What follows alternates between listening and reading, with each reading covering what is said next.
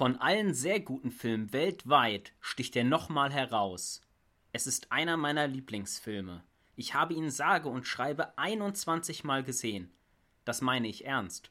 Für diesen Podcast habe ich ihn extra ein 22. Mal gesehen. Heute sprechen wir über die Zeit des Classical Hollywood und was einen sehr guten Film zu einem Kultfilm macht. Unser Stoff für heute ist der Klassiker Casablanca.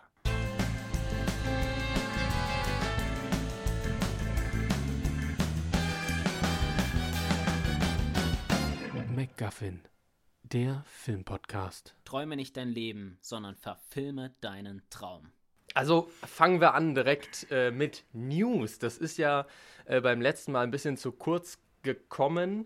Ich sag mal so, wir sind beide sehr beschäftigt.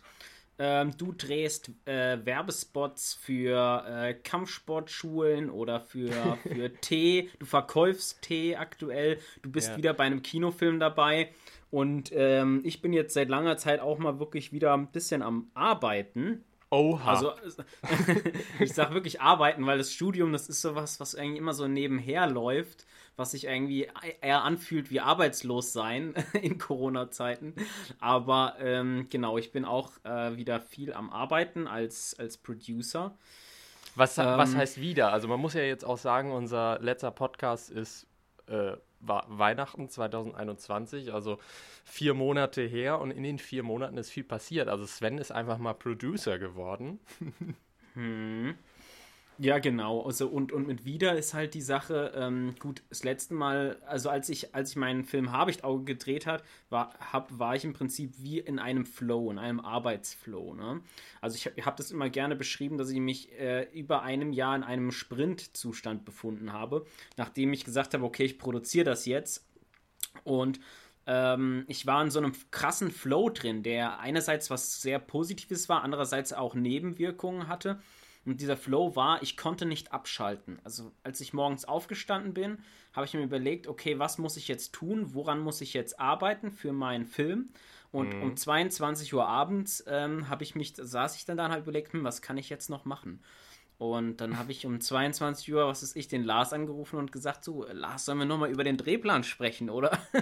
ich, war, ich weiß nicht, ich war in so einem Flow drin und das war äh, zum einen unfassbar geil, weil es eben, weil man, weil ich wie in so einem Rausch war. Und nach den Dreharbeiten bin ich dann aber auch echt zusammengeklappt, sag ich mal. Ähm, war dann auch echt acht Wochen lang so gefühlt nicht ansprechbar. Ähm, aber äh, der Punkt ist, jetzt bin ich wieder mal richtig am Arbeiten. Also nicht so wie bei Habichtauge, so, so nicht. Aber äh, schon auch mit langen Arbeitstagen. Genau. also man, man muss auch dazu sagen, das ist mehr oder weniger normal in der Filmbranche, dass man entweder ja arbeitslos ist und irgendwie nichts macht, was äh, in Corona-Zeiten halt irgendwie auch mega scheiße ist, weil man könnte auch irgendwie rumreisen oder whatever. Und wenn man dann arbeitet, dann ist ein Zwölf-Stunden-Tag ein kurzer Tag, ne? Mhm. Genau, das, davon kannst du ja ein, ein Lied erzählen als Set-Assistent, weil bei dir ist ja, da geht's bei zwölf Stunden los, ne? Mhm. Und was war so der längste Tag, den du hattest? Witzigerweise mein allererster Arbeitstag als Setrunner, 16 Stunden. Das ist wirklich mein allererster Tag. Und, und, was dachtest du? Dachtest du geil oder dachtest du, ach du Scheiße? Ich war so äh, in positiver Hinsicht überfordert, dass sich der, also der Tag hat sich nicht wie 16 Stunden angefühlt. Und also ich weiß nicht, das war wirklich, hat, hat sich äh, angefühlt wie sechs Stunden oder so. So viele neue Eindrücke und nicht einmal irgendwie ruhig irgendwo gesessen und einen Kaffee getrunken, sondern den Espresso immer, während man 20 Kilo Kabel in der Hand hatte, runtergewürgt. okay. Naja. Und aber ein Korea-Tee hat es da noch nicht zum Runterkommen, oder wie? Ja, das ist ja was ganz Neues. Also ich, ich will jetzt, ja, es ist immer ein bisschen schwierig, jetzt darüber zu reden, weil ich will diesen Podcast auf jeden Fall frei von Werbung halten. Aber gut, äh, wir wollten über persönliche News erzählen und das ist nun mal ein äh, Punkt. Ich verkaufe mit meiner besten Freundin Tee.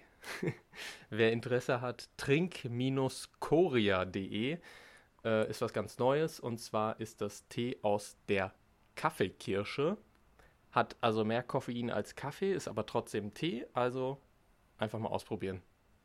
Mhm. Ich, ich muss gestehen, also ich fand das, das Video, was du gemacht hast, diesen kleinen Werbeclip, ich fand den mega witzig. Ich bin mir mhm. nur nicht ganz sicher, ob ich ihn so witzig fand, weil, weil du halt mitgewirkt hast mhm. oder ob ich äh, oder ob der wirklich so, so witzig war. Aber ich fand ihn richtig ähm, dramaturgisch irgendwie gut gemacht. Also von deinem Sprechtext und wie du das, das so aufgebaut hast. Mhm. Ähm, und habe dann tatsächlich jetzt auch aus, aus Laune heraus angefangen, den Tee zu verkaufen. Also natürlich nicht zu verkaufen, keine Sorge, ich mache damit kein Geld. Aber ich habe, du hast mir ja zwei Packungen geschickt, habe den bei uns in der Produktionsfirma äh, meinem, äh, dem Simon, mein, meinem äh, Chef äh, gezeigt und habe mhm. hab ihm ein bisschen Lust gemacht. Habe gesagt, hier, guck mal, Korea-Tee ist 100% Natur, 0% Schnickschnack. Ja, und äh, habe ihm gesagt, das ist das, was man jetzt trinkt, um cool zu sein. Ja, ja wir, wir haben ja auch vor, das so das zum Hip-Getränk ab Set zu machen, weil eben lange Arbeitstage und äh, ich mein, ich bestehe fast aus Kaffee und da will man einfach irgendwann mal was anderes trinken. Aber es muss natürlich Koffein haben und weil Energy Drinks ja mega ungesund sind, viel Zucker und schneller Energieabfall. Aber nee, komm, jetzt, das wird zu viel Werbung. also, nee, aber äh, äh, freut mich. Also die, die eine Resonanz ist entweder, äh, boah, das schmeckt aber irgendwie, das schmeckt komisch, das habe ich noch nie getrunken, das äh, hat einen starken Eingeschmack. Oder die andere Resonanz ist mega geil, ey, mehr davon. Ja, also ich, ich, ich habe das Gefühl, dass geschmackstechnisch da irgendeine Note fehlt. Ja, ähm, was, was heißt fehlt? Es ist halt, ähm, es ist ja einfach nur purer Tee ohne alles und ja, es schmeckt äh, ungewohnt. Also ich persönlich mag ja das Bittere. Ich würde sogar wahrscheinlich rauchen, wenn es nicht ungesund wäre. so, ähm, ich trinke auch mehr Espresso als Kaffee so. Ähm, aber für viele ist es halt wirklich äh, einfach zu herb. Aber gerade weil es so eine unverfälschte Grundlage hat, äh, es ist ja auch null verarbeitet. Mein Gott, ich mache zu viel Werbung. Scheiße. Aber nee, gut, wir fassen das jetzt kurz. Er, er dient als perfekte Grundlage für Weihnachten haben wir äh, da Zimt reingehauen. Wir haben damit schon Kuchen gebacken, äh, ein Barbecue gemacht, Lachs mit bestrichen und so weiter. Aber wie denn einen Kuchen gebacken? Einfach also, mit dem Tee oder was? Genau, dann? wir haben also wir haben quasi einen Tee aufgebrüht und äh, den in ja einen Teig gehauen und quasi einen Gewürzkuchen gemacht mit Tee. Mhm. Okay, verstehe. Na gut, also du, du, ähm, du willst da jetzt ein bisschen weg von dem Thema, weil du ja sagst, du willst jetzt hier in dem Podcast nicht Werbung für dein Produkt machen, genau. was ich genau. sehr, äh, sehr rühmlich finde. Ähm, deswegen wechseln wir mal das Thema, auch wenn ich es sehr interessant finde. Äh, ja, ähm, aber Lars, was, was passiert bei dir sonst noch? Du machst, du hast auch noch äh, einen Werbefilm für eine Kampfsportschule gemacht. Du bist mhm. wieder bei einem Kinofilm, richtig? Mhm. Also nur zwei Wochen, weil das ist ein französischer äh, Kinofilm und der wird zum Teil in Deutschland gedreht und für den Teil werden ja nur die Schauspieler und die hochkarätigen Leute aus Frankreich hier angekarrt und die Arbeiter nimmt man von vor Ort. Hm, na klar, na klar, das ist so, das ist Produktion, ne? Ja, klar. Zumindest eine europäische Produktion. Ja. In, ja. Wo, wobei die Amis auch gerne mit Deutschen arbeiten. Ich habe mal gehört, die nennen die Deutschen White Mexicans. Ja, ähm, ja, stimmt. Weil, weil, in, weil die nämlich, ja. In Amerika ist das echt äh, mega. Also auf einer amerikanischen Dispo ist eine komplette Seite lang sind da die Callzeiten auf die Minute genau disponiert, weil es kann sein, dass irgendwie, keine Ahnung, jetzt ein Kameramann oder so direkt 600 Dollar mehr bekommt, wenn er fünf Minuten zu lang irgendwo am Set stand. Also die die achten da penibelst genau auf die Minute genau, auf die Arbeitszeiten. Und das ist in Deutschland nicht so. Das ist irgendwie so, ja, da wird halt mal ein Setrunner angefragt, der es noch nie gemacht hat. Und äh, 16 Stunden, ja, ist halt normal, mhm. ne? Mhm. Aber es ist schon, also das ist schon spannend, finde ich, immer wieder, wenn man mal nach, nach USA schaut, weil im Prinzip machen sie halt Filme genauso wie wir, ja, und, und ganz so anders ist es doch nicht. Aber in den Details sind sie dann doch komplett anders, ne? Dass mhm. sie jetzt, sagen ich mal, ähm, nicht, nicht zwei Produktionsfahrer haben, sondern 20 bei einem, bei einem, was weiß ich, äh, Blockbuster und dass dann ähm, äh, sag ich mal, unterteilt wird in Materialfahrer und, mhm, und mhm. Personenfahrer. Und Tom Cruise kriegt dann einen einzigen Personenfahrer zum Beispiel, der für die ganze Produktion 70.000 Euro bekommt, einfach nur weil er Tom Cruise fährt. Ja. Äh, das, das war meines Wissens, also ich kenn, kann jetzt die ganze Gage jetzt nicht ver, vertraulich natürlich sagen, aber äh, meiner Meinung nach, äh, ich habe das gehört, dass es bei o äh, Operation Valkyrie so war. Äh, also es ist dann schon wieder interessant in den Details, ne? Und auch, dass die Schauspieler werden nicht für einen Drehtag gebucht, sondern äh, pro Drehtag gebucht, sondern sie werden für den ganzen Zeitraum gebucht und sie sind den ganzen Zeitraum äh, vor Ort mhm. und werden dann, und wenn sie gebraucht werden, so nach dem Motto, hey, okay, du wirst heute gebraucht, dann wirst du jetzt gebraucht. Dann auf, los geht's, ab ins Kostüm und ans Set mit dir. Und ähm, das finde ich auch interessant.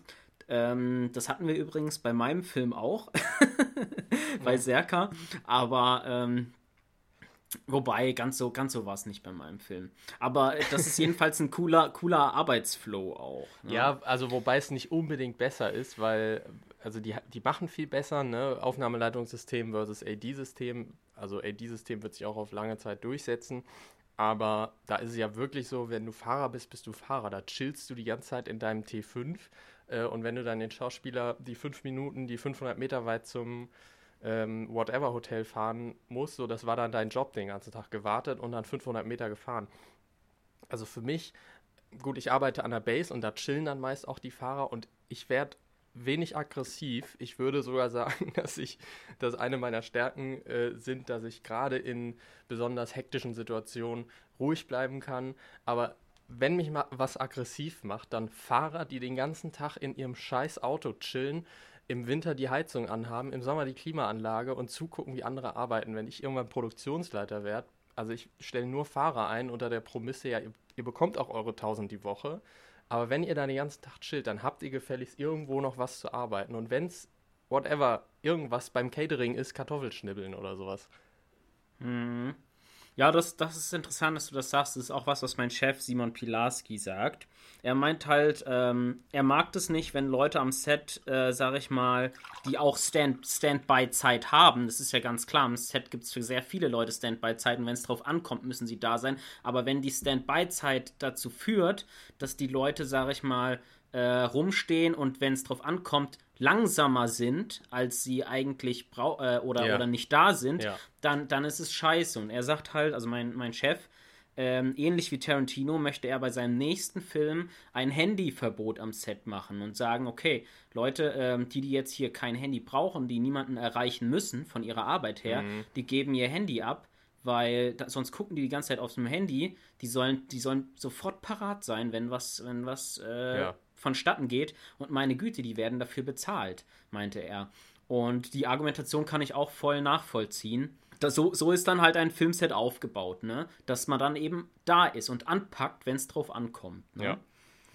Und das trifft halt auch auf äh, Fahrer zu, ne? die theoretisch, wenn sie nicht da sind, das klingt jetzt vielleicht hart, aber zwei zusätzliche Setrunner sein könnten, aber Fall, vielleicht, ja. vielleicht sich auch ein bisschen zu schade dafür sind, so nach dem Motto, ich bin hier nur fürs Fahren eingestellt. Ne?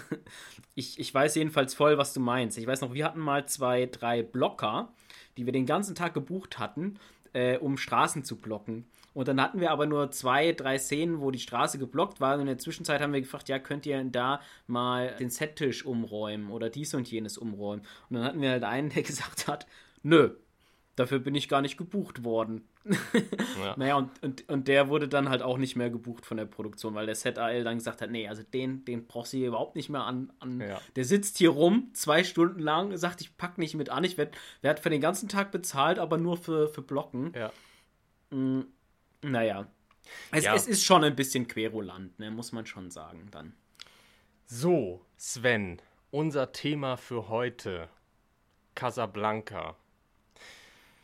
Du hast ihn jetzt 22 Mal gesehen. Ich habe ihn zweimal gesehen. Schande über mein Haupt. Und kurzer Disclaimer, bevor wir anfangen.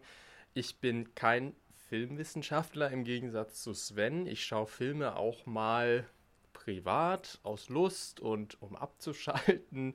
Und äh, was ich weiß, ist, dass Casablanca einer der am meist analysiertesten Filme ist. Das habe ich nicht gemacht. Ich habe mir extra keine Seiten von Filmanalysen durchgelesen. Ich, ja, schilder einfach meine ganz persönliche Sicht auf das Ganze. Und Sven, als Hilfe zur Einleitung nun für dein filmwissenschaftliches Pamphlet. Classical Hollywood ist für mich ja vom ersten Tonfilm an bis in die 60er, ja, Ben Hur ist noch ein ganz, klass äh, ganz klassisches Classical Hollywood, meine Güte, Projekt. Und dann mit James Bond Jagd Dr. No 1962, das war so der Abschluss einer Ära oder der Neubeginn einer neuen Ära. Äh, das ist so für mich Classical Hollywood. Lars, ich habe mir schon gedacht, dass du Classical Hollywood in James Bond äh, äh, Zeiten äh, einteilst. Ja.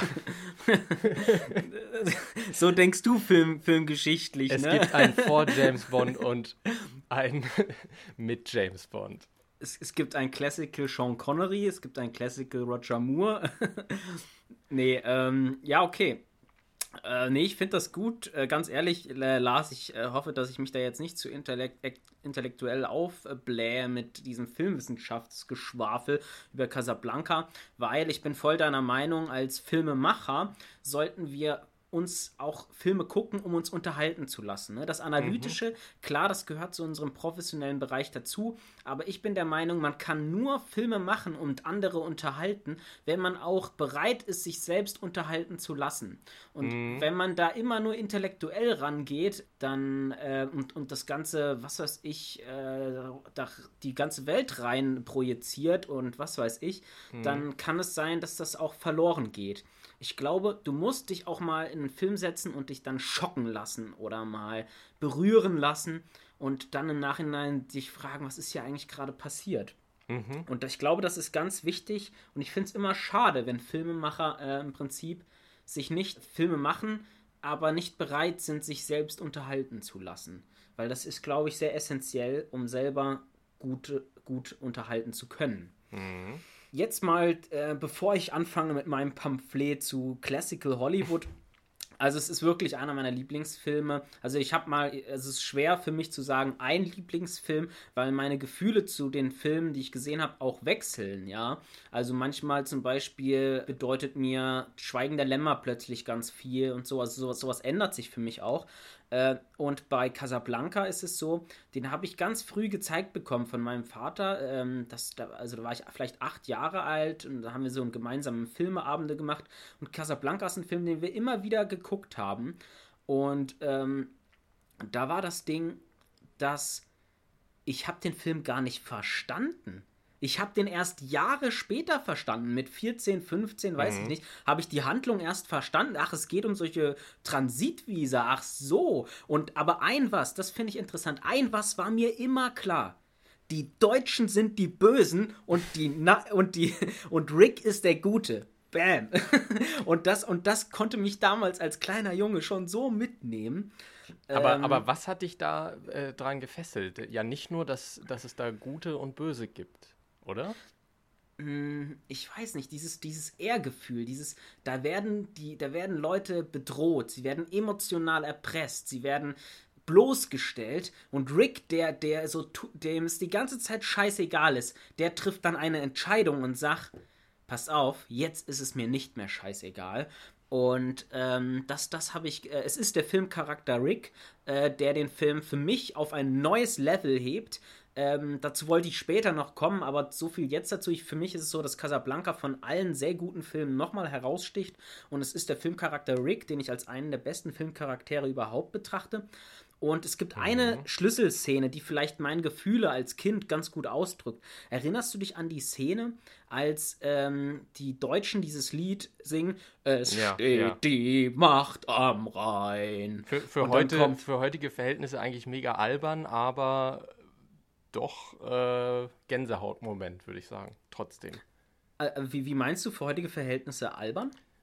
Naja, solche Lieder singt man nicht mehr, ne? Jetzt stell dir irgendwie einen James Bond oder, keine Ahnung, Mission Impossible äh, irgendwie oder Spider-Man, riesigen Hollywood-Blockbuster vor und dann, dann kommt so eine, äh, so eine Szene, die wäre dann komödiantisch, aber damals war es ja echt ernst gemeint. Ja, ähm, ich verstehe, was du meinst und ich komme ja vom Land Und da habe ich schon mitbekommen, wie in guter Gesellschaft man dann auch schon ganz schön schunkeln kann und so äh, alte Volkslieder singen kann. Also ich habe das oh schon Gott. auch erlebt. Ja, doch, wirklich.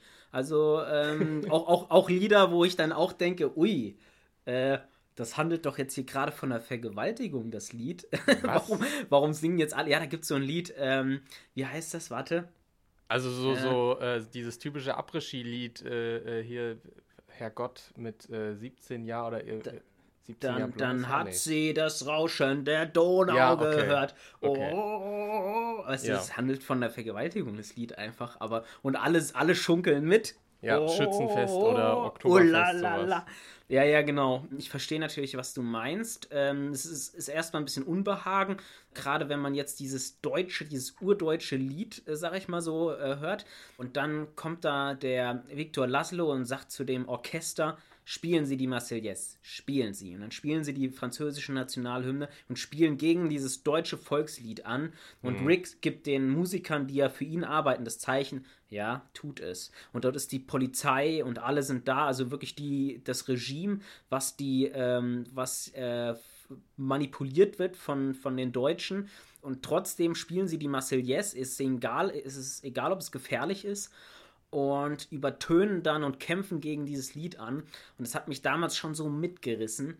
Äh, das drückt es, glaube ich, ganz gut aus, warum ich als kleiner Junge schon so begeistert war davon. Mhm. Und, und ich glaube, wenn ich jetzt so drüber nachdenke, ich kann mich so krass mit diesem Film identifizieren äh, und mit diesem Charakter Rick, dass ich mich auch gefragt habe, hat dieser, dieser Film meine Persönlichkeit geprägt oder habe meine Persönlichkeit sich diesen Film einfach ausgesucht und gesagt, okay, das, das gefällt mir total gut. Also die Frage ist, hatte, hatte der Film einen großen Einfluss auf mich oder habe ich aufgrund meiner, meines Typs einfach diesen Film so sehr gemocht?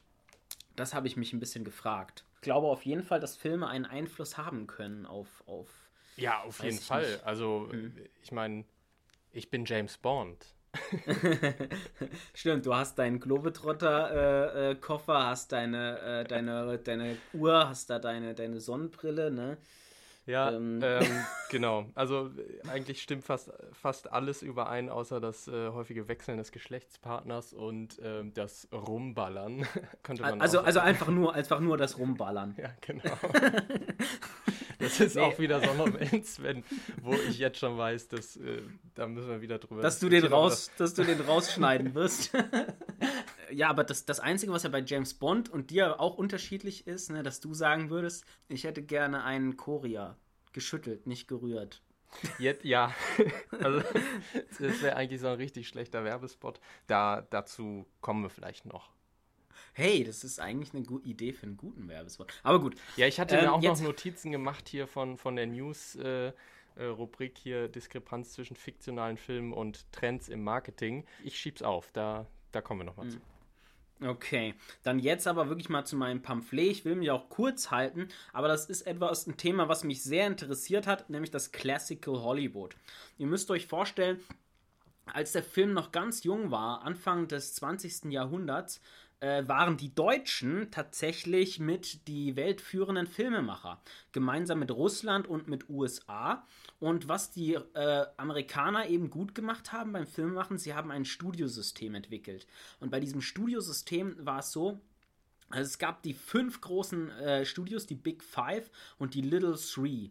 Und es waren ähm, Studios, die quasi alles, ähm, wie kann man das sagen, die haben sich in alles detailliert eingearbeitet. Das heißt, jedes Studio hatte seine eigenen Maskenbildner, seine eigenen Stars, sie hatten ihre eigenen Kostümabteilungen, sie hatten Filmstudios, die, äh, sie hatten ihre Regisseure, ihre Kameraleute, die waren alle äh, unter Vertrag bei ihnen. Und dadurch, dass sie quasi so, äh, wie kann man das sagen, so als, als Unternehmen gearbeitet haben, konnten sie relativ äh, viele Filme produzieren am Fließband und sie konnten sehr ins Detail gehen. Also sie konnten mit Regisseuren arbeiten, die sich für Horrorfilme spezialisiert haben oder eben Stars, die sich für Horrorfilme spezialisiert haben.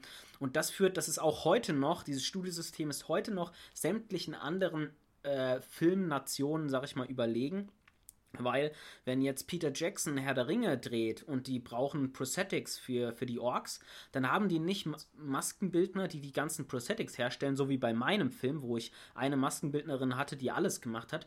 Nein, die haben dann zum Beispiel Maskenbildner, die nur modellieren oder Maskenbildner, die nur ähm, die, die, wie heißt das, Live-Casts äh, machen, also die Gipsabdrücke machen oder welche, die nur äh, Silikon gießen oder nur bemalen. Und dadurch, dass sie so spezialisiert sind, also alles aufteilen in unterschiedliche Kategorien, arbeiten sie sehr präzise.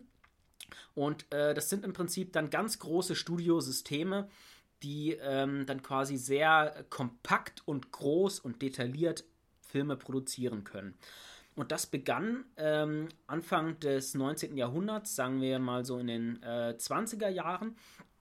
Und nach der Einführung des Tonfilms gab es dann ein ganz einschneidendes Ereignis und das war der Production Code der von William Hayes äh, einberufen wurde und der war dann, glaube ich, Mitte der 30er Jahre äh, verpflichtend. Und was war das für ein äh, Code?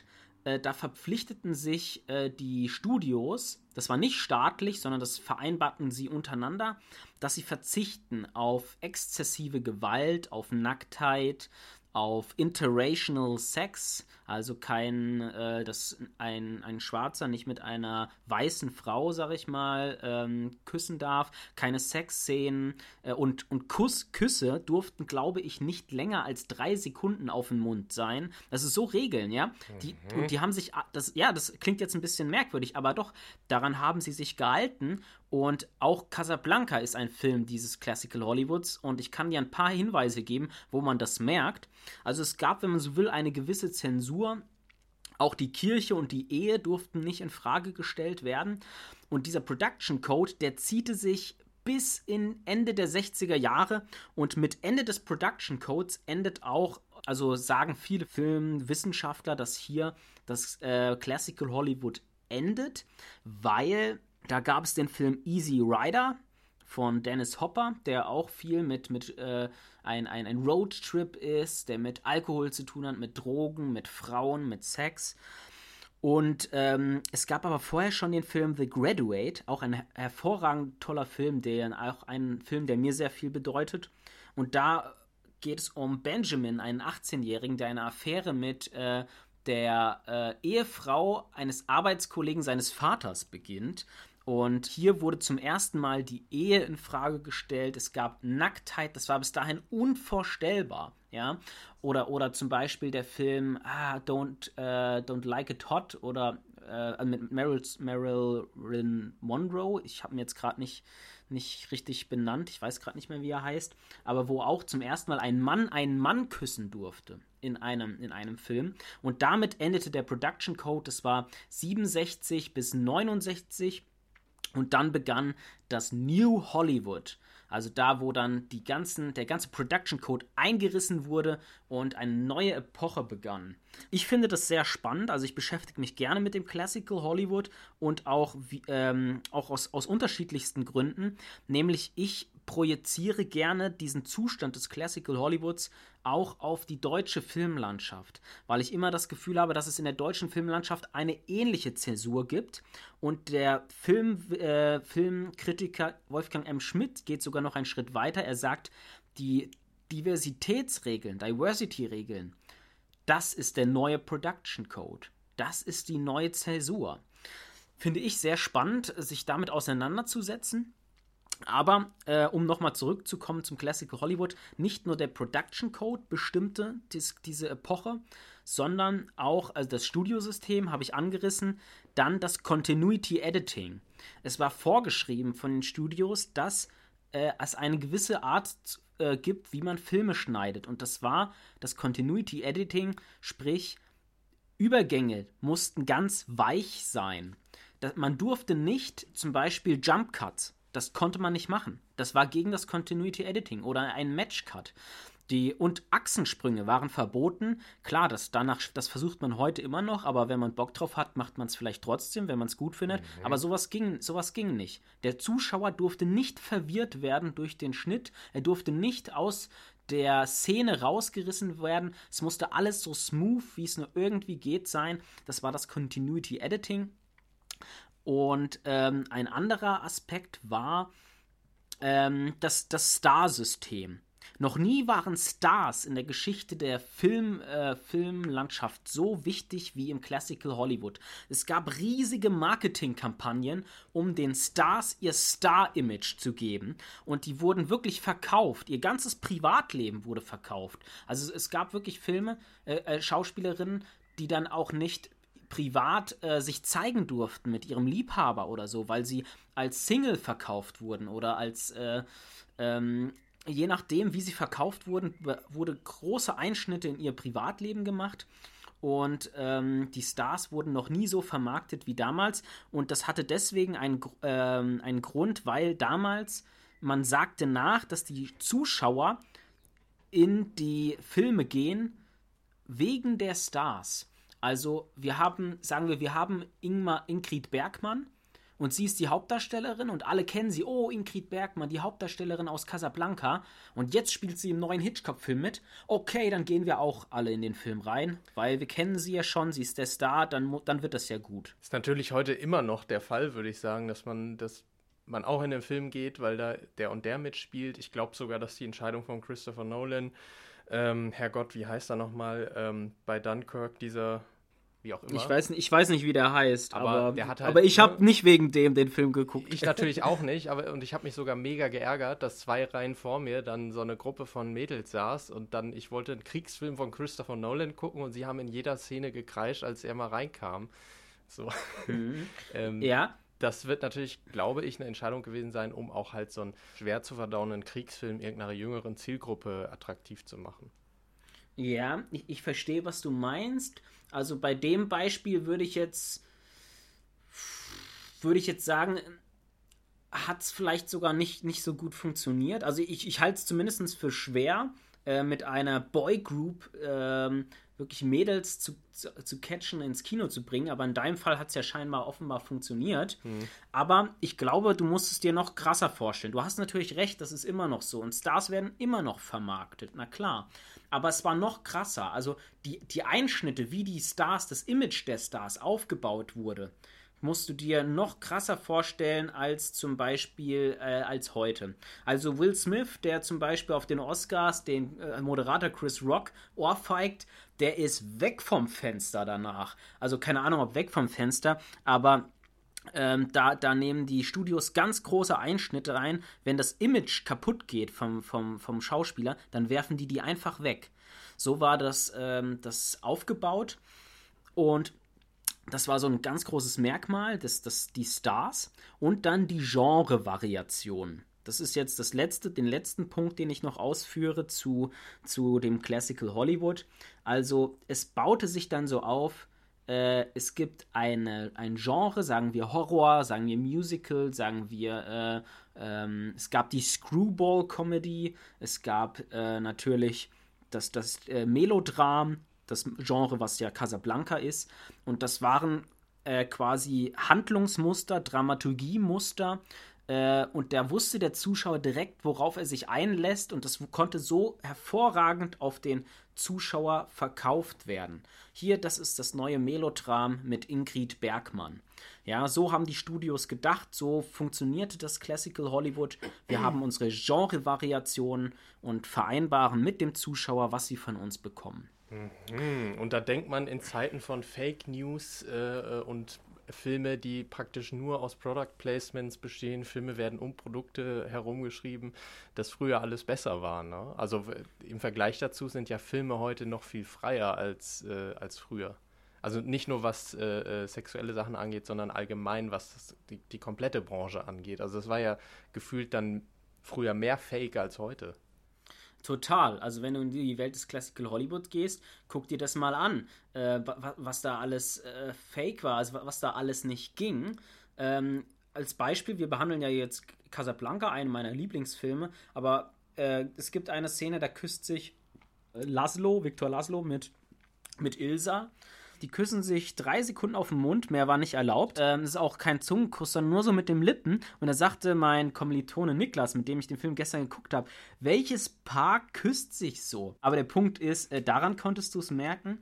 Und dann der Moment äh, ist auch ganz interessant. in der Narration ist es so, dass sie mit Rick zusammen ist in Paris. Und in der ursprünglichen Drehbuchfassung hatte sie eine Affäre mit Rick. Aber da hat das Studio gesagt, nee, nee, nee, Production Code können wir nicht machen. Affäre geht nicht, sowas geht nicht.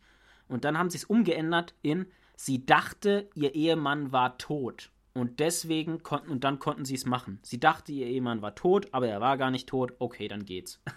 dann ist es nicht so schlimm. Okay, und das, jetzt, jetzt wird's interessant, weil äh, ich hätte gesagt, dass genau aus diesem Umstand äh, das Genre Melodrama zutrifft.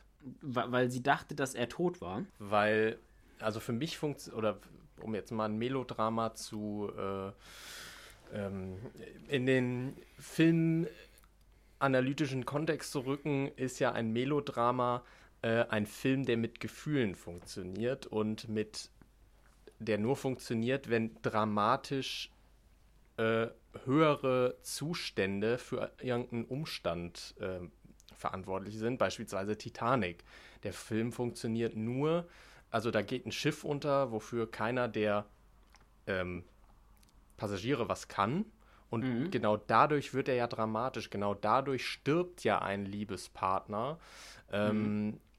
und macht das Ganze dramatisch. Und in, im Fall von Casablanca ist es ja nun so, dass, dass die komplette Geschichte, also der Zweite Weltkrieg, äh, für diesen dramatischen Umstand äh, verantwortlich sind. Also man kann der netten Dame nicht, vor, nicht wirklich vorwerfen, dass sie insofern ja fremdgegangen ist, sondern es ist ein dramatisch größerer Umstand, der dafür verantwortlich ist. Und das macht doch ein Melodrama aus, oder nicht? Weil wir mitfühlen können.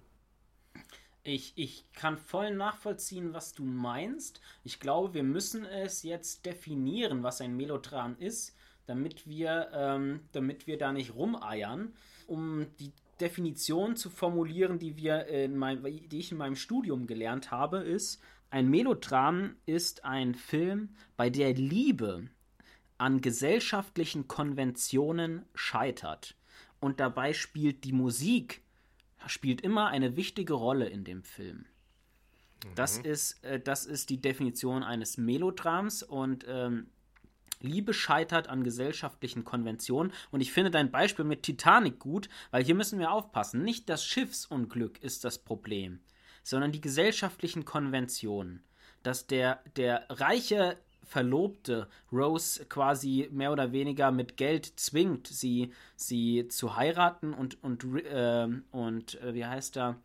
Äh, Jack um sie kämpft und er dann aber keinen Platz bekommt in dem, in dem Rettungsschiff und stimmt, sie beide und so weiter. Das, das ist das, die Tragödie. In, in einer Zeit, wo, wo die Klassenaufteilung auf einem Schiff nicht größer war, äh, von der ersten bis sogar zur vierten Klasse, ähm, Menschen sind alle gleich, Menschen sind alle auf dem gleichen Schiff, aber trotzdem äh, können nicht weg, sind ja auch eingefangen auf dem Schiff, mehr oder weniger, sind aber trotzdem ganz klar in wortwörtlich Klassen unterteilt. Ja, exakt. Und, und deswegen ist es ein, ein gutes Beispiel von dir gewesen, weil ich auch ähm, Titanic ganz klar als Melodram zuordnen möchte. Und auch hier bei Titanic spielt die Musik eine große Rolle. Vielleicht nicht in der Narration, aber sind wir mal ernst, ehrlich, Titanic ist doch von den äh, Top 5 der bekanntesten Filmmusiken ever, ne? Mhm. Und ähm, wenn sie da am Geländer stehen und äh, äh, My Heart Will Go On ertönt, das ist doch, das ist doch der Mo Kern dieses Filmes. Und das ist typisch Melodram. Bei, bei Casablanca ist es ein Melodram, weil Liebe gescheitert an gesellschaftlichen Konventionen. Sie ist verheiratet. Sie ist noch verheiratet mit Viktor Laszlo. Sie können jetzt da nicht einfach so raus. Es ist Krieg. Er ist ein, ein Kriegsheld. Er kämpft gegen den Widerstand. Und Ilse und Rick können so nicht zusammen sein. Ja. Und ähm, das Lied As Time Goes By, das spielt natürlich in der Narration eine große Rolle. Ne? Übrigens auch ein sehr schönes, schönes Lied, finde ich. Mhm. By the way. Meine, meine Lieblingsszene, die ich eben benannt habe, wo die Marseillaise gesungen wird und sie quasi die, die deutsche Hymne da kaputt reden, ist auch die Musik, ja, die Musik, das wesentliche Element in Melodram. Jetzt würde mich mal interessieren, Lars, wie hat dir denn der Film eigentlich gefallen? Gut, dass du es so fragst, weil hättest du jetzt äh, genau gefragt, was meine Lieblingsszene ist, hätte ich äh, nicht direkt darauf antworten können. Ähm, denn ich habe insofern keine Lieblingsszene. Ich kann nur so viel sagen, dass es Spaß macht zuzusehen. Kameraführung ist ja gut, äh, ist ja auch aus einer Zeit, äh, wo das modern war oder normal war. Heute würde ich sagen, kla äh, klassische Kameraführung, eher langweilige Kla äh, Kameraführung, aber gekonnt, geblockt. Also die, die Schauspieler stehen und agieren vor der Kamera. Es passiert immer was im Hintergrund. Sie treten auf. Er kommt in sein Büro rein. Die Treppe, er geht die Treppe hoch, kommt in sein Büro rein, was, äh, wo, wo dann ein Schatten von der Pflanze hinten ähm, auf, der, auf, auf die Wand projiziert wird. Also obwohl er in, in dem Sinne, obwohl es in dem Sinne ein alter Film ist, finde ich es spannend zuzusehen. Und hier muss ich sagen, was mir am meisten gefallen hat, ist die Lichtsetzung. Alter Verwalter, da können sich ja moderne Schwarz-Weiß äh, 4 zu 3 Filme wie äh, hier Apple TV Plus, Markbett oder Der Leuchtturm mit, wie heißt der Schauspieler, den ich in den Bavaria Studios getroffen habe? Äh, ja, warte, ich weiß. William, äh, William Dafoe. Äh, genau. Äh, da, da, können diese Filme ja ein. Also, es sind auch geile Filme. Äh, Lichtsetzung äh, hat vielleicht auch eine andere, eine andere Grundmotivation. Aber ja, Casablanca, in jeder Einstellung haben die Darsteller einen Glanz in den Augen. Schwarz-Weiß, harte Schatten, weich, teilweise weich. Die, die Frau ist immer weich beleuchtet. Die, die mhm. SS-Männer sind immer hart, harte Schatten finde ich mega interessant und gut, ich schaue auch einen Film technischer, glaube ich, als äh, dramaturgisch. Und aus technischer Sicht hm, werde ich ihn mir nicht 22 Mal ansehen, aber auf jeden Fall noch ein drittes, viertes oder fünftes Mal, weil ich glaube, ähm, wenn du so einleuchten kannst, wie es vor wie alt ist jetzt der Film? 60, 70 Jahre? 42 ist er, 42, also 80 Jahre. 42? Der feiert 80, Ach, du der feiert 80-Jähriges. Hm. Okay, äh, ich glaube, da kann man sich trotzdem heute noch einiges abgucken, was Kameraführung und Lichtsetzung angeht. Äh, ich fand, also erstens finde ich auch, finde ich auch richtig geiles Licht, irgendwie mit, dies, mit diesem Schattenspiel. Ne? Es ist ja auch ein Spiel zwischen Licht und Schatten irgendwie immer. Ähm, was ich finde, ist, dass man unterbewusst also der ganze Film ist im Studio gedreht, ne? Es ist mhm. alles im Studio. Mhm. Und ich, und ich finde, wenn man das weiß, dann merkt man das auch, finde ich. Ähm, ja. Aber, aber, aber verstehe mich nicht falsch, ich, ich nehme es dem Film überhaupt nicht übel. Also es funktioniert absolut. Ja. Also man, man muss aber auch dazu sagen, dass der Film ähm, dafür prädestiniert ist, ihn, ihn in einem Studio zu drehen, genauso wie äh, The Lady Vanished oder ähm, Mord im Orient Express oder wo ich letztens im Kino war, auch mega enttäuscht war, war äh, Tod auf dem Nil. Das sind ja Filme, die man sehr gut im Studio drehen kann, äh, weil sie eben an einem Ort, an, in einem Raum spielen. Und insofern ist ja dann auch Casablanca so ein Film, weil die Charaktere, das, und das macht den Film ja auch interessant, das sind unterschiedliche Charaktere aus unterschiedlichen Ländern, die an einem Punkt zusammenkommen äh, und gefesselt sind, nicht weg können, weil entweder der Nil drumherum ist oder der Zug mit 100 km/h durch eine Winterlandschaft fährt, whatever. Äh, in dem Fall ist es halt äh, der Umstand, dass sie durch Ausreise äh, und keine vorhandenen Visa nicht rauskommen, sondern an einem Ort gefangen sind und nun jetzt da sein müssen. Also ja. ich, ich finde, das macht das überhaupt nicht schlimm. Nee, überhaupt nicht. Überhaupt nicht. Ja, kommen wir doch, kommen wir doch mal dazu. Du hast schon gesagt, du hast keine Lieblingsszene, du hast kein Lieblingszitat. Äh, äh, und unser nächster Punkt wäre eigentlich gewesen, warum ist Casablanca Kult? Und davor kommt erstmal die Feststellung, Casablanca ist Kult. Äh, wie viele Filmzitate, berühmte Filmzitate gibt es denn aus äh, Casablanca? Ich zitiere nur, nur zwei. Ich sehe dir in die Augen, Kleines, und ich glaube, das ist der Beginn einer wunderbaren Freundschaft. Und ein dritter, und da habe ich eine ganz witzige Geschichte zu. Mein Vater ist ja Fotograf und ähm, ja, schon als ich Kind war, durfte ich immer irgendwelche alte Technik von ihm haben, die er nicht mehr benutze. So auch ein wasserdichter Koffer. Bin ich bis heute noch stolz drauf. Den habe ich bis heute und benutze ihn so als meinen Main-Kamerakoffer. Und der ist ähm, voll von Aufklebern von meinem Vater noch. Heute auch ein paar Aufkleber von mir, aber ähm, da war ein Aufkleber von so einem Mann und einer Frau, die sich wohl zu unterhalten scheinen. Und dann war da der Spruch, äh, äh, was äh, für eine Nationalität sind sie denn? Und dann, ich bin Trinker. Und das habe ich einfach so als Gag abgestempelt. Ja, cooler Aufkleber, witziger Gag. aber es ist aus dem Film Casablanca. Ach echt? Und, und jetzt mal ähm, nochmal, wir haben, wir haben unsere Podcast-Reihe begonnen mit äh, einer Folge über Hitchcock äh, und den MacGuffin. Es gibt auch einen klassischen MacGuffin in, in äh, Casablanca. Was ist der klassische MacGuffin? Das Visum in dem Klavier. Und da fällt mir ein, das wäre vielleicht auch was, äh, das hätte ich noch sagen können zur Kamera- und Lichtsetzung. In dem Moment, wo es äh, äh, unter das Klavier versteckt, dieser zufällig, dieser Scheinwerfer, der da zur Musik ähm, durch den Raum fegt und dann kommt er ja zu diesem Klavier, er steht im Licht und dann schwingt der Scheinwerfer wieder weg, er steht im Schatten. In dem Moment haut er das Visum äh, in diese Klavierablage und gerade als er fertig ist, kommt der Scheinwerfer wieder. Auch so Details, die, die ähm, so Spaß gemacht haben. Ganz, ganz nebenbei jetzt auch noch eine sehr starke Szene für mich, also die Kernszene, wo sie von ihm die Transitvisa äh, will und sie dann das erste Mal wirklich sich gegenseitig konfrontieren, also nicht, nicht das erste Mal, aber wirklich eher nö, total stur, ich gebe sie dir nicht und sie ihn dann auch mit einer Waffe bedroht, aber dann auch entscheidet, ich kann ihn nicht erschießen, ähm, weil sie ihn liebt. Mhm. Und, und er dann aber auch so, sein Herz dann aber auch aufweicht, ne? sein gebrochenes Herz. Und er dann sich entscheidet dazu, ihr und ihrem Ehemann Viktor Laszlo nach USA zu helfen. Irgendwie ist es für mich auch so ein ganz starker Filmmoment, den ich irgendwie so nachvollziehen kann. Ich sag mal so, das ist was, wo wir auch noch äh, am Ende hinkommen würde. Man kann, man, viele könnten dem Film nachsagen, dass er so kitschig ist. Und ich, ich bin der Meinung, die Kunst bei dem Film ist für mich, dass der Film so kitschig ist, ohne kitschig zu sein. Also ich, ich, ich glaube das irgendwie. Ich, ich gucke das und, ich, und ich würde sogar sagen, wenn man den jetzt nochmal neu verfilmen würde, müsste man natürlich das in, äh, authentischer inszenieren, weil Production Code, ne, wir leben in einer anderen Zeit. Aber der würde heute auch funktionieren. Der wäre nicht kitschig.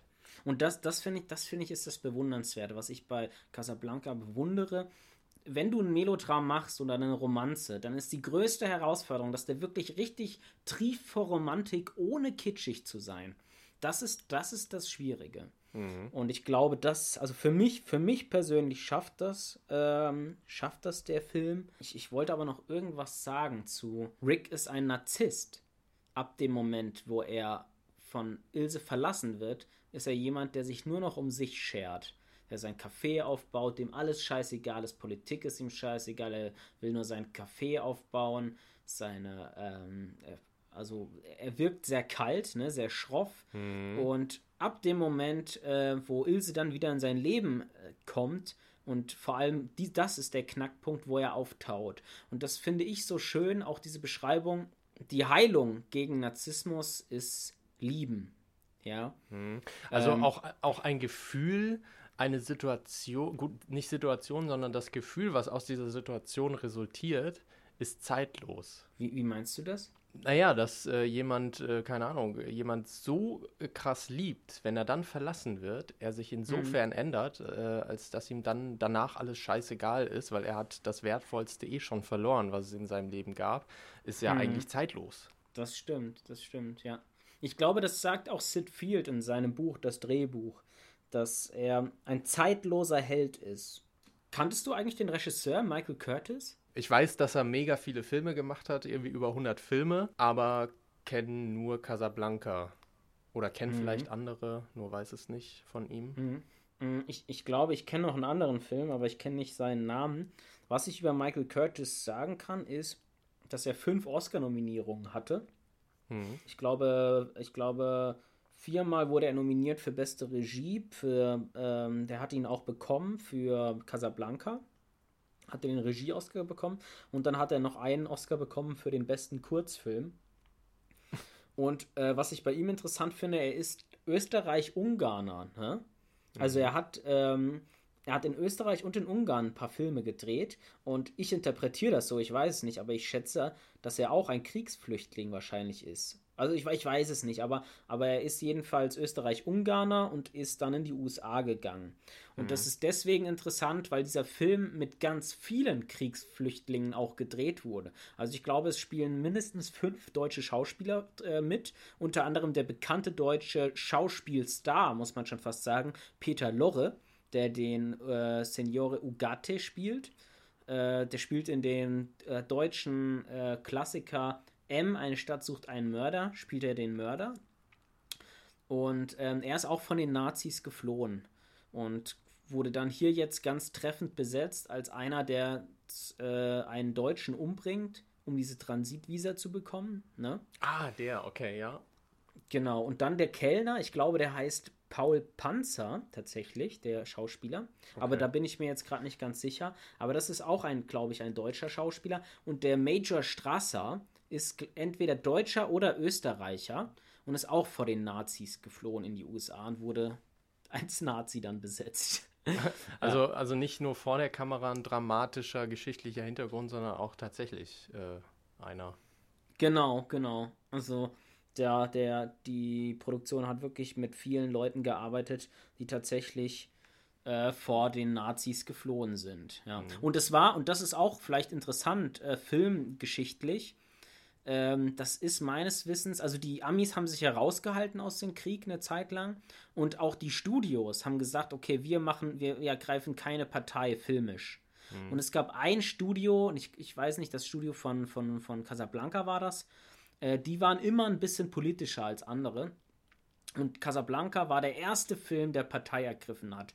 So nach dem Motto, fuck you Nazis.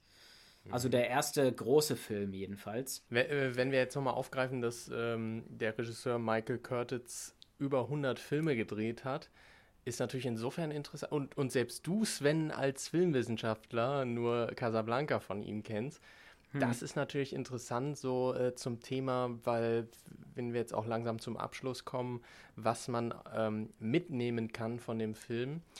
Äh, ich habe den Eindruck, dass viele junge Filmemacher, vielleicht ist es auch geprägt von einer, von einer jüngsten Erfahrung, wo ich jemanden getroffen habe, der äh, unbedingt eigene Filme machen will und ganz viele Drehbücher laut seiner Aussage auf seinem Rechner hat, wo ich dann gesagt habe, ja, schick mir mal eins. Und er sagte, ähm, nee, hat da nicht so gute Erfahrungen mitgemacht, er hätte Angst, dass das geklaut wird und so. Also ich habe das Gefühl, dass gerade äh, bei jungen Filmemachern das so ein bisschen ähm, in Anführungszeichen genialer Künstler mäßig äh, versucht wird, Filme zu machen, heißt man will nur wirklich sein fertiges Werk zeigen, man, man will nur, man will den perfekten Film drehen, aber es ist natürlich auch ein Stück weit Übung, eine Entwicklung.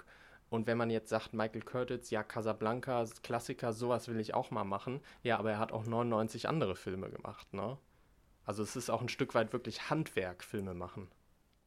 Ja, aber ich, ich äh, scheue mich davor, das eine gegen das andere auszuspielen.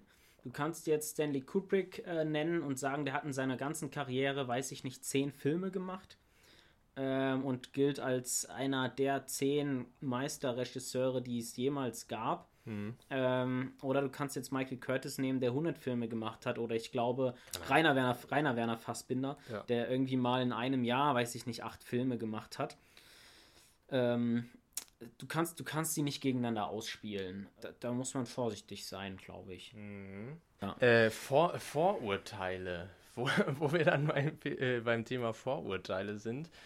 Spielt der Film mit Vorurteilen? Spielt der Film mit Klischees?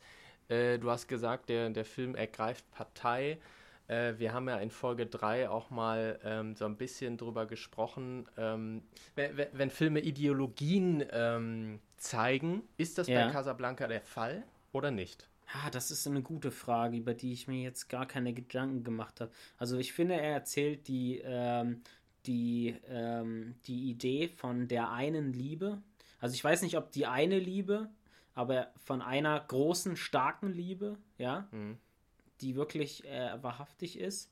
Also ich, ich glaube, ich finde den, also, äh, also dann erzählt er natürlich im Stile des Classical Hollywood die Idee des, des reinen Menschen, der äh, mit Sexualität äh, ganz sauber ist irgendwie, ne? der, der nicht betrügt, der nicht, äh, das ist natürlich was Ideologisches, ne? wenn man mhm. sowas zensiert. Aber ansonsten glaube ich, war der Film in seiner Zeit ein Film, der ähm, sich getraut hat, ähm, mal äh, die Ideologie aufzudecken. Also während alle Studios sich versucht haben, neutral zu halten, war er derjenige, der gesagt hat, okay, wir machen jetzt einen Film über ein korruptes Regime in Casablanca. Ein korruptes mit einer französischen Führung, die mit den Deutschen kooperieren. Und hat da natürlich auch seinen Finger gut in die Wunde gelegt. Würde mhm. ich ihm jetzt zugute halten. Aber klar, er, er, er, er trägt die Ideologie des Classical Hollywoods, des Production Codes, trägt er in sich. Würde ich genauso beantworten und noch hinzufügen, dass er aber trotzdem bis heute modern ist. Also natürlich gibt es Szenen irgendwie da mit dem, mit dem Flughafen, wo man sieht, okay, das sind jetzt Attrappen oder so. Äh, mhm. Und es gibt viele Situationen, wo man merkt, dass es ein alter Film ist. Wie, wie schon gesagt, das würde man heute viel authentischer äh, inszenieren aber er ist bis heute, würde ich sagen, man kann ihn sich ansehen, ähm, nicht unbedingt 22 Mal, aber ruhig äh, zwei bis Was? fünf Mal Wie? oder so. Wie, man kann ihn sich nicht 22 Mal angucken? Natürlich kann man das tun. Ähm, es gibt ja auch James Bond-Filme, die ich bestimmt so, so oft schon gesehen habe. Ähm, ja, ich würde ja. sagen, Sven, äh, ich nehme äh, Kamera- und Lichtarbeit sehr viel aus diesem Film mit und ähm, den Umstand, dass man sehr wohl in einem, ähm, in einer kleinen, äh, in einem kleinen Bereich, sei es äh, Rigs, ähm, Café oder nur ein Eisenbahnabteil äh, oder nur ein Leuchtturm, große Dramaturgie entstehen lassen kann. Was nimmst du mit als Filmemacher? Das ist eine gute Frage. Also ich, ich erstmal glaube ich, würde ich sagen, dass ich ähm, bei dem Film die Inszenierung bewundere. Mhm. Ich finde, das Spiel der Darsteller ist zu 100% authentisch, ja, also für mich jedenfalls zu 100% authentisch. Ich sehe so viele Nuancen in, in Ricks Gesicht, in, in Humphrey Bogarts Gesicht, so viele Kleinigkeiten, Nuancen. Für mhm. mich ist es eine Perfektion in der, in der Inszenierung und eine Bombenstory, ein Bombendrehbuch, Bombenfilmcharakter, äh, woran sich jeder Drehbuchautor ein, ein äh, Beispiel nehmen muss.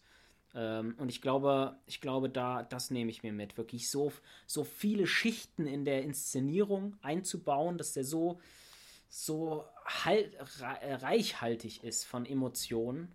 Mhm. Und ähm, und dann halt eine, eine Story, die, die so griffig ist und stimmig ist. Ja. Also ich glaube, ich halte mir den Film einfach nur vor als ein, als ein äh, Film, nach, als eine Messlatte, nach dem man streben kann. Ja, Lars, was, äh, was steht jetzt bald bei dir an? Vieles. ähm, ich bin jetzt für drei Monate oder ich weiß, ich weiß noch nicht mal genau, zweieinhalb Monate oder sogar drei Monate in Hamburg auch wieder an der Base. Herrgott, äh, ich, ich will äh, weg von der Base. Ich habe mir selber zum Ziel gesetzt, ähm, das wird mein letztes Projekt an der Base. Und ähm, wobei ich mit dem ähm, Aufnahmeleiter ausgemacht habe, ich, also wir, wir, drehen irgendwie von diesen ähm, äh, zwölf Wochen drehen wir vier in einem Studio und da darf ich dann die Aufnahmeleitung übernehmen. Ich muss gestehen, ja, das, das das beneide ich schon ein bisschen an dir. Also ich glaube schon, dass du das, dass du das schaffen kannst. Und das wäre schon, wäre schon echt geil. Also es ist schon ein geiler Job, Aufnahmeleiter, Set-Aufnahmeleiter zu sein. Wenn es läuft, ja, das. Wenn es läuft, auch, ja. Du bist aber auch, auch du bist sofort der Arsch, wenn es nicht läuft. Ob es an dir ja, liegt ja, oder ich, nicht, du bist der Arsch. Ja, ich weiß, ich weiß, aber, aber ich mag, ich mag auch diesen, diesen kommunikativen Flow, ne? Also wenn du, mhm. wenn du, sag ich mal, derjenige bist, der, der moderiert am Set, ne? Das mhm. ist ja was, was, ja, da bin ich, bin ich auch ein bisschen beeindruckt und ein bisschen neidisch, wenn ich das so zugeben darf. Wobei ähm, man auch beeindruckt und neidisch sein äh, kann, darf und sollte. Äh, Sven, wir haben, das haben wir euch noch verheimlicht, wir haben auch etwas gemacht in der langen Zeit, wo wir uns nicht gemeldet haben. Und zwar, wir haben einfach mal einen Kurzfilm gedreht, der aus Versehen so witzig geworden ist, dass wir ihn blöderweise jetzt auch nicht zeigen können, äh, weil wir ihn einreichen auf Festivals. Yes, auf Festivals und auf, ähm, ja, und vielleicht sogar pitchen wir damit eine, eine Webserie äh, bei, bei, einem, äh, bei einer Mediathek. Äh, aber, aber es ist natürlich nicht aus Versehen so gut geworden. Ne? Bei uns wird nichts aus Versehen gut. Ne? Also, das muss man schon ganz klar sagen. Bei uns werden, werden Dinge gut, weil wir Profis sind. Ne? Ja. Und wenn auch Sie mit Profis arbeiten möchten, dann buchen Sie uns doch. Nein, Spaß. Entweder ähm, so oder wir machen eine, eine, extra Folge draus. Wir melden uns wieder mit einem Videopodcast das nächste Mal und wo wir nur über diesen Film sprechen, weil es steht bald die Premiere an. Da wollen wir ein bisschen filmen und schalten Sie das nächste Mal wieder ein. Okay.